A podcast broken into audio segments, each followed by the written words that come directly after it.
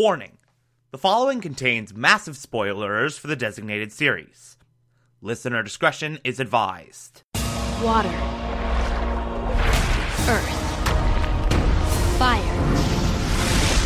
Air. You're listening to the Television Archive, together in harmony. the show where we, the television loving hordes of the internet, take a deep dive into Only what used to be in our beloved all My name is. Thomas Clark, and this is Avatar The Last. Airbender and the Legend of and My brother and I discovered the new Avatar, an airbender named Aang. And although his airbending skills are great, he has a lot to learn before he's ready to save anyone.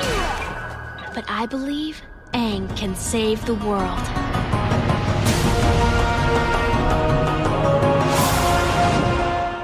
Today we will be discussing The Legend of Korra, Season 2, Episode 1, titled Rebel Spirit.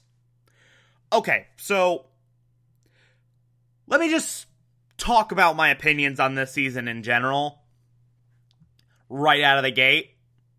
Because I've been alluding to this for several weeks now, uh, for as long as I've been talking about Legend of Korra, and I want to just lay all my cards out on the table immediately and just make my general opinions very, very clear before we dive into this in depth. So, season two of The Legend of Korra. As much as I've been joking about how it's the worst season of any Avatar show, it's still good. It's still a good season in general. Like it does some truly amazing things. Uh, it has some incredible ideas, a lot of which it actually executes on pretty well. And it is as fun as Avatar can ever be expected to be. Like it is, in the grand scheme of things, a well done season. But as good as it is, as great as it can be at its best, this season has a staggering amount of flaws. More so than any Avatar show has any right to have. More so than any season of any Avatar universe show has any right to have. A lot more.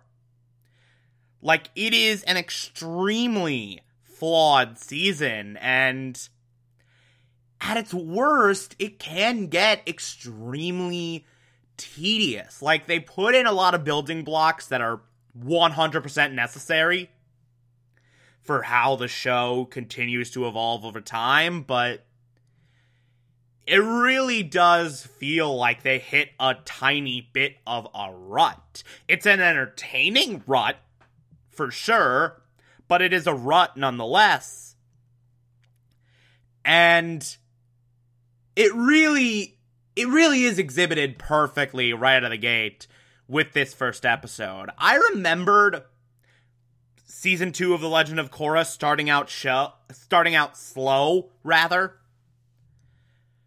I did not remember that they grinded everything to a halt right out of the gate.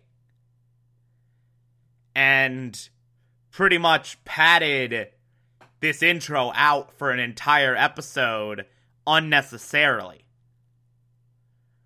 I did not remember that the pacing at the beginning of Legend of Korra Season 2 was as glacial as it is. This is not a good first impression for Season 2. This is not a good start for this second season of Legend of Korra, especially given how amazing the ending of last season was. And it, kind of exhibits a lot of the core issues with this season as a whole, like how tedious it can be at its worst. So, okay, let me just take a couple minutes and go through all the new characters that are introduced. Because this season introduced this season introduces, or this episode rather, introduces a crap ton of new characters. Uh, we got Unalaq, Korra's uncle, chief of the Northern Water Tribe, uh, who comes down to the Southern Water Tribe for this festival and starts to train Korra in the art of the spirits. I'm not a fan of this character. I'll be honest. I think this character's kind of nothing. And I'll leave it at that. I'll get into more specifics later on in the season when certain things are revealed, certain elements of his character come to light. But, like, there's a specific reason why I'm not a fan of this dude. I feel like he's just kind of one dimensional and bleh. Now, that being said, we also get Varrick, who is an amazing character. I love Varrick. Varrick is awesome. He's just this insane, all over the place, wacky as all hell dude who just out of pure randomness stumbles upon like the biggest technological advancements of this world.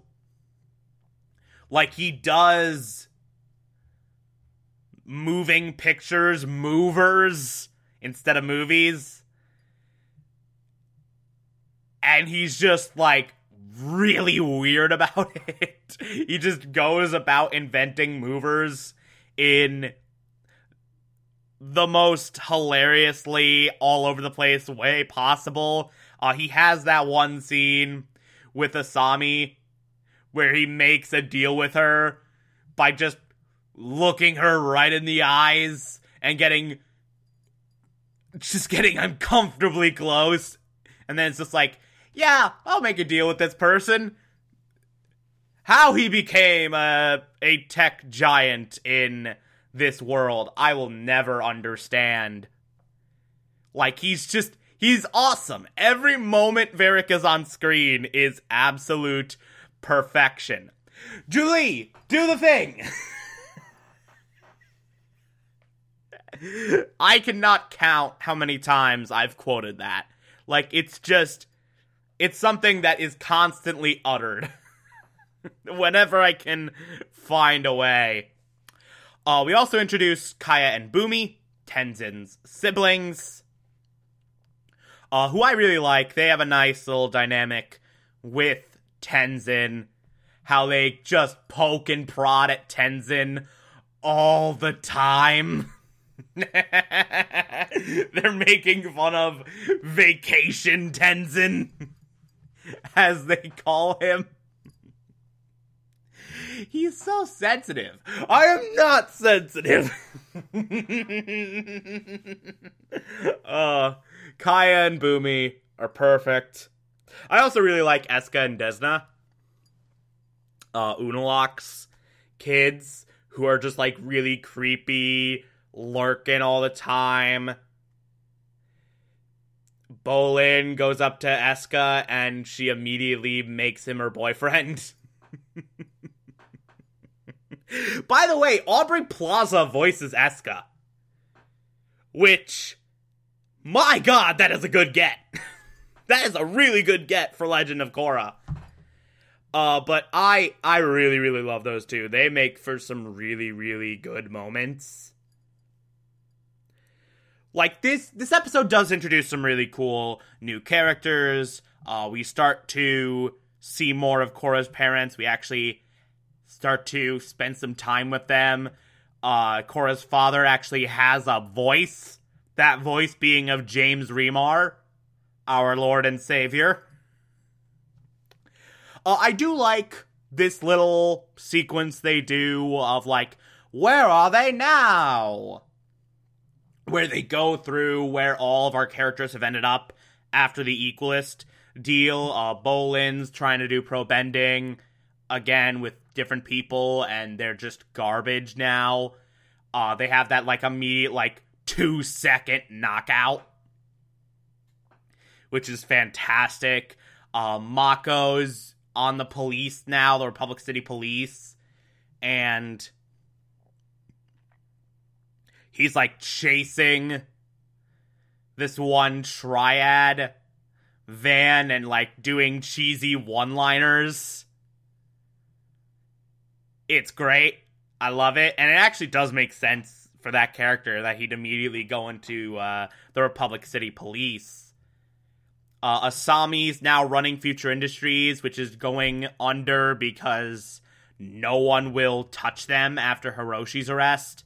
And she has this really, really great arc of trying to save her company. And then, of course, Korra is learning airbending. She does that, like, air scooter race with the airbender kids.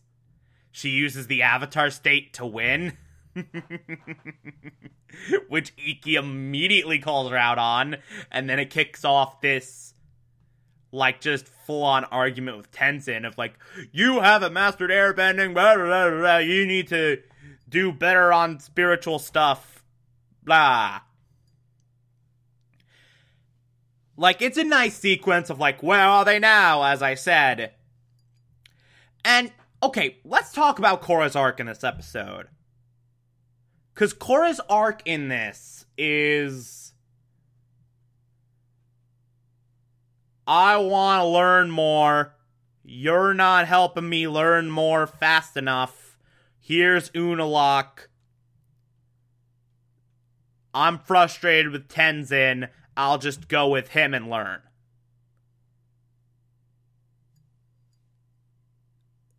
If this sounds familiar, you're right.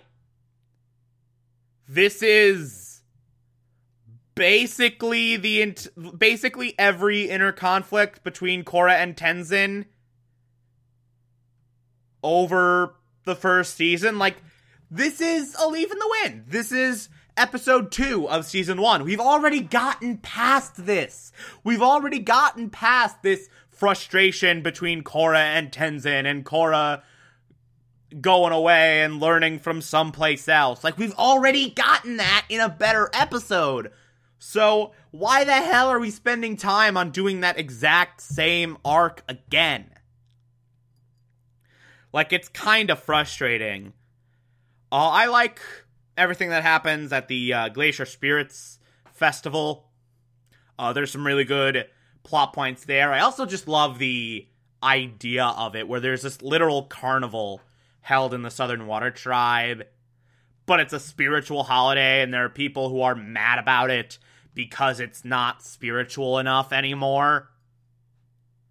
It's almost like. It's almost like the war on Christmas, quote unquote. War on Christmas that doesn't really exist. Like, it, it, it's like that, but within the Avatar universe. Which is really clever which is a really, really fantastic little piece of world building. Uh, but we get all that back and forth between Unalaq and Tonraq, and I guess that's kind of entertaining, but really it goes on way too long. Uh, this is where the Asami stuff happens. This is where the Bolin and Eska stuff happens.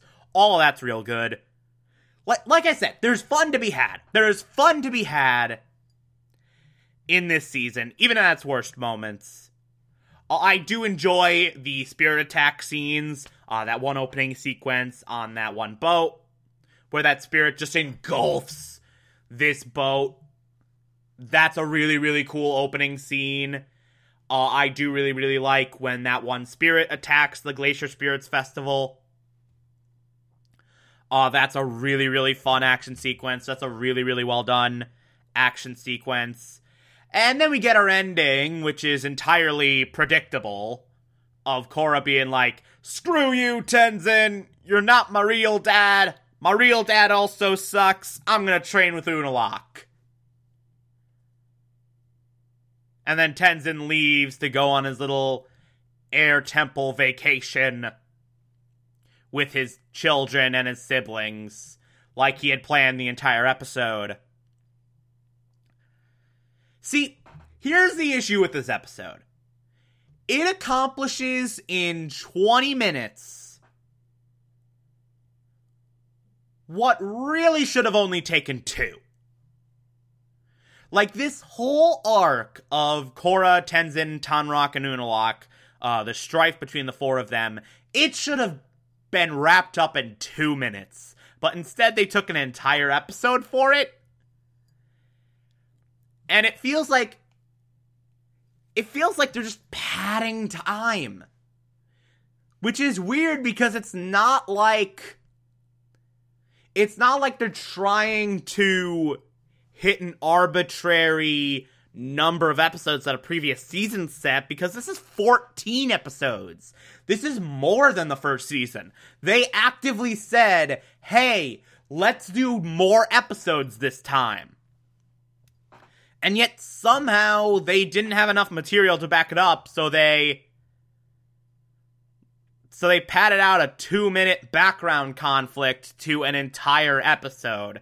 And that's kinda like that's the problem with this episode, and it creates such a bad first impression. I mean, there, like I said, great stuff in it, introduces some really amazing new characters in particular, but the end of the day, like, it sets some important pieces, but for the most part, it's just kind of nothing. For the most part, it's just kind of all over the place and weird. But whatever. Look, like I said, season's good overall, but you're going to get a lot of rough patches like this where it just becomes very, very tedious, and those rough patches add up to make the weakest season of any Avatar show. But whatever. We'll get through it. We'll get through it together. That was a really, really lame way to wrap up the episode. If you like this, favorite the podcast, anchor.fm slash TV archives so that you can be here every single Monday through Friday as I go through every single episode of this and other shows. And you can find it on pretty much whatever podcatcher app you prefer. Feel free to call in as well. It's simple as just a push of a button on the Anchor app. I will play those on the show from time to time if you feel so inclined to send those in. Follow me on Twitter and Instagram, TomTom4468, and support the show. Patreon.com slash Thomas Clark. Pledge just a dollar a month.